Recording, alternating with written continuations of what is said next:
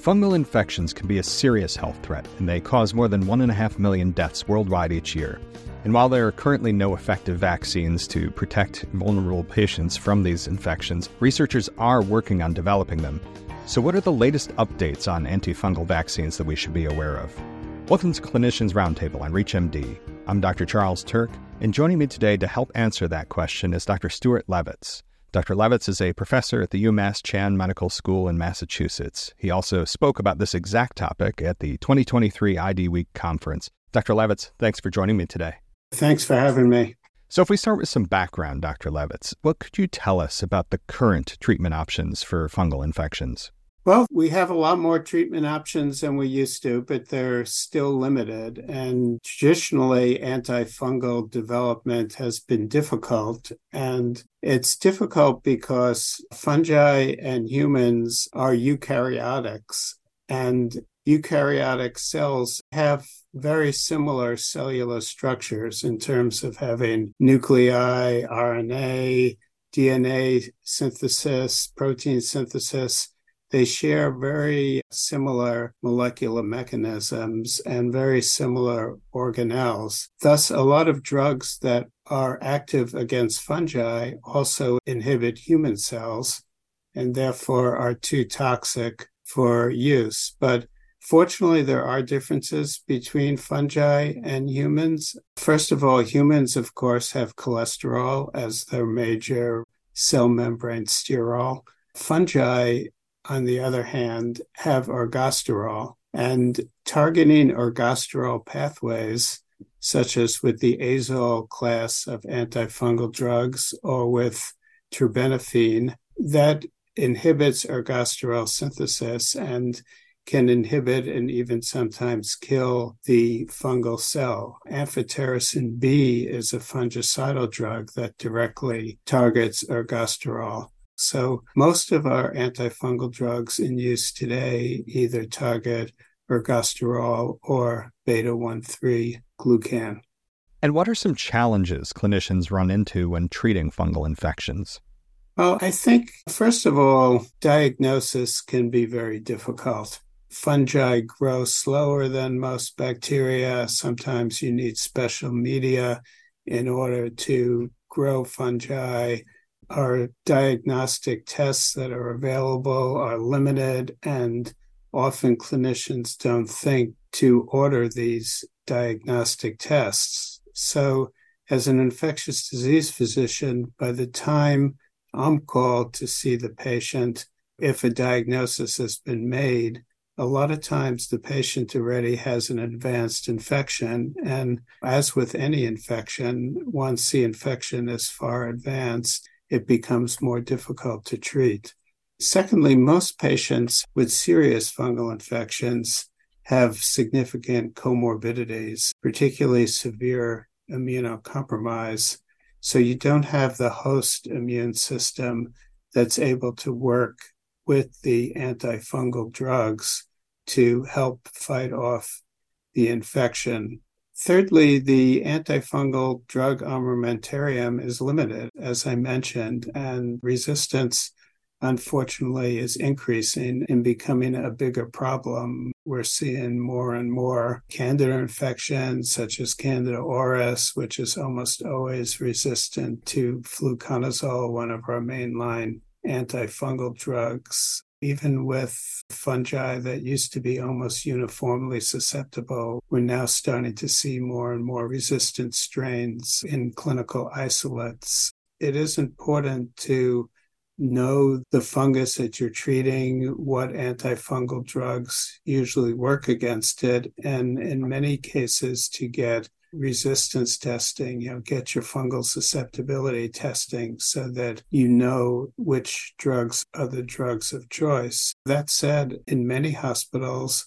the susceptibility testing, especially against molds, it's a send out test and it can take a week or even longer for the results to come back. Now, as I understand it, there's been some progress on immunotherapeutic and vaccine strategies being tested. So, what progress has been made in the development specifically of antifungal vaccines? We have had three fungal vaccines that have made it to clinical testing, including two that have actually undergone uh, clinical trials. Uh, there are a lot of vaccines in preclinical development that are quite promising, particularly in mouse models of infection. Obviously, we want to advance these you know, beyond preclinical testing and into human arms. In terms of the progress with fungal vaccines, you can categorize vaccines in general and fungal vaccines in particular in different ways. One way to categorize them is by looking at them as a whole organism vaccine versus a subunit vaccine. So, a whole organism vaccine is a vaccine that's generally would be an attenuated fungus or sometimes a killed fungus, such as heat killed or formalin killed. A subunit vaccine would be similar to, let's say, our COVID vaccines or flu shot or tetanus shots. Another way that you can categorize fungal vaccines is what I like to call a pan fungal vaccine versus a targeted vaccine. So, a pan fungal vaccine would be a vaccine that would work against all or most medically important fungal species. Unfortunately, this vaccine never got tested in clinical trials, so we don't know whether it would have been effective or not. The other type of vaccine would be targeted to specific fungi. So, for example, there are vaccines that are being developed against a fungal infection called coccidioidomycosis. And that's a fungal infection that's endemic to certain regions, mostly in North America, for instance, in the United States, in the Southwest, and parts of California. So, this type of vaccine would be administered to people who live in endemic areas, especially people that might be at higher risk of developing severe disease. The last thing I'd like to highlight in terms of progress is that there's been remarkable advances in adjuvant development with newer adjuvants that promote stronger immune responses and also adjuvants that direct immune responses, not only toward antibody responses, but also toward T cell responses. And without getting too much into the weeds of immunology, T cell responses are very important for controlling many of the fungal infections that we see in our patients. For those just tuning in, you're listening to Clinicians Roundtable on ReachMD. I'm Dr. Charles Turck and I'm speaking with Dr. Stuart Levitz about the latest updates on antifungal vaccines. So, given everything we've discussed so far, Dr. Levitz, what are the challenges in getting an antifungal vaccine developed and approved? There are both medical challenges or scientific challenges, I should say, and then there are logistical challenges. I think the number one scientific challenge is that most patients with severe fungal infections, you know, systemic fungal infections, I'm not talking about athlete's foot or jock itch or those sorts of fungal infections. Let's say cryptococcosis in somebody with AIDS or aspergillosis in somebody who has profound neutropenia from leukemia treatment. For immunocompromised populations, vaccines generally don't work as well. So, a big challenge is getting vaccines that elicit enough immunity that they're going to work in immunocompromised individuals. The other real issue is that even with the increased numbers of fungal cases, the target population is relatively small. So it's not something like a COVID vaccine where it's going to be recommended for the entire population or almost the entire population, or a flu vaccine where everybody should get an annual flu shot.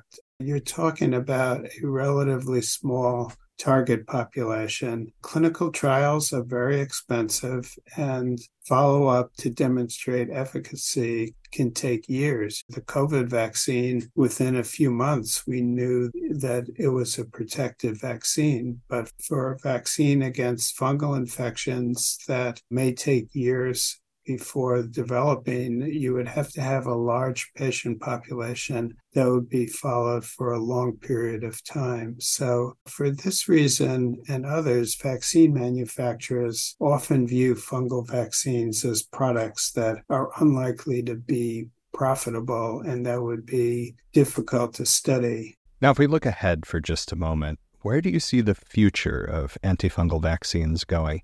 I follow the fungal vaccine literature and the vaccine literature in general very closely. And there are a lot of promising vaccines that are close to being ready for at least phase one clinical trials. And as I mentioned before, there have been a few vaccines that have actually been tested in humans with promising results. I see fungal infections increasing as our immunocompromised population, our at risk population increases. So I think with that increased need, I'm hopeful that companies will be willing to take chances on at least the most promising of the vaccines and that we can get some of them tested in human clinical trials. Well, this is such an important topic and timely as well. And I want to thank my guest, Dr. Stuart Levitz, for sharing his valuable insights with us today. Dr. Levitz, it was a pleasure speaking with you. Okay, thank you. For ReachMD, I'm Dr. Charles Turck. To access this and other episodes in our series, visit Clinicians Roundtable on ReachMD.com, where you can be part of the knowledge. Thanks for listening.